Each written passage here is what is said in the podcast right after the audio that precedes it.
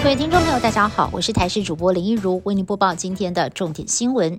今天在基隆新增了十二例确诊个案，其中在校园的部分，光是二信中学就新增了六例，目前累计总共是九个人染疫。疫情也烧到了海洋大学，两名师生确诊。根据了解，这名老师曾经跟案二三。零二三一起去过银河小吃店，足迹公布之后，主动的裁剪确诊，老师也通知有人与学生裁剪，才让他的一名学生能够提前的发现自己的染疫。而为了要避免疫情持续扩大，王必胜也前往了基隆市政府研拟应变方案。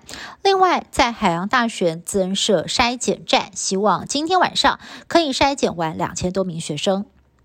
基隆远景群聚案在今天又新增了两例确诊，是两名办理会计业务的内勤女警。二十四号市警局参会，就坐在染疫队长的隔壁桌。整起警局传播链累计已经十个人确诊，不过现在也查出了，就是一开始确诊的两名远警翘班和女性友人到小吃店消费才会染疫，引发了后续的染疫风波。而这样严重违反勤务纪律，警政署长陈家清痛骂很不应该。等到疫情告一段落，就会寄出惩处。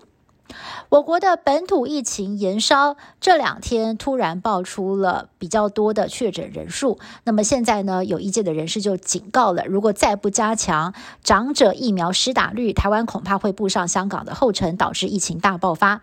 指挥官陈志忠回应：虽然未来疫情没有人说得准，但是台湾的条件比香港好。而桃园大潭电厂移工群聚案也凸显了移工第三季接种率偏低，只有百分之三十六趴。虽然陈世忠相对乐观，认为移工集中容易管理，却也被质疑，只要遇到例假日，移工也会到社区去消费，还是有可能会造成一波波的疫情。一界也点出了当务之急，要做好三段四级分流，也就是重症才送医院，避免拖垮台湾的医疗量能。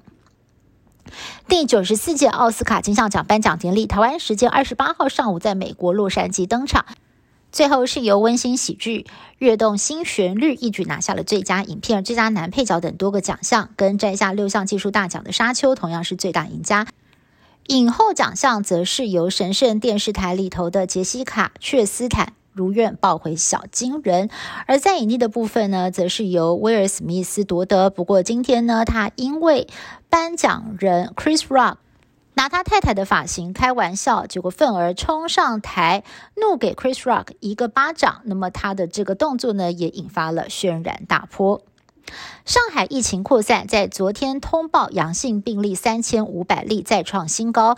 当局在昨天晚上突然宣布，将采取分批封控，从今天清晨五点钟开始，先封浦东、浦南，四月一号再封浦西。封控期间要进行全员筛检，非民生服务业居家办公，所有的人员足不出户。消息一出，昨天晚上上海的超市大排长龙，民众为了抢菜，甚至还大打出手。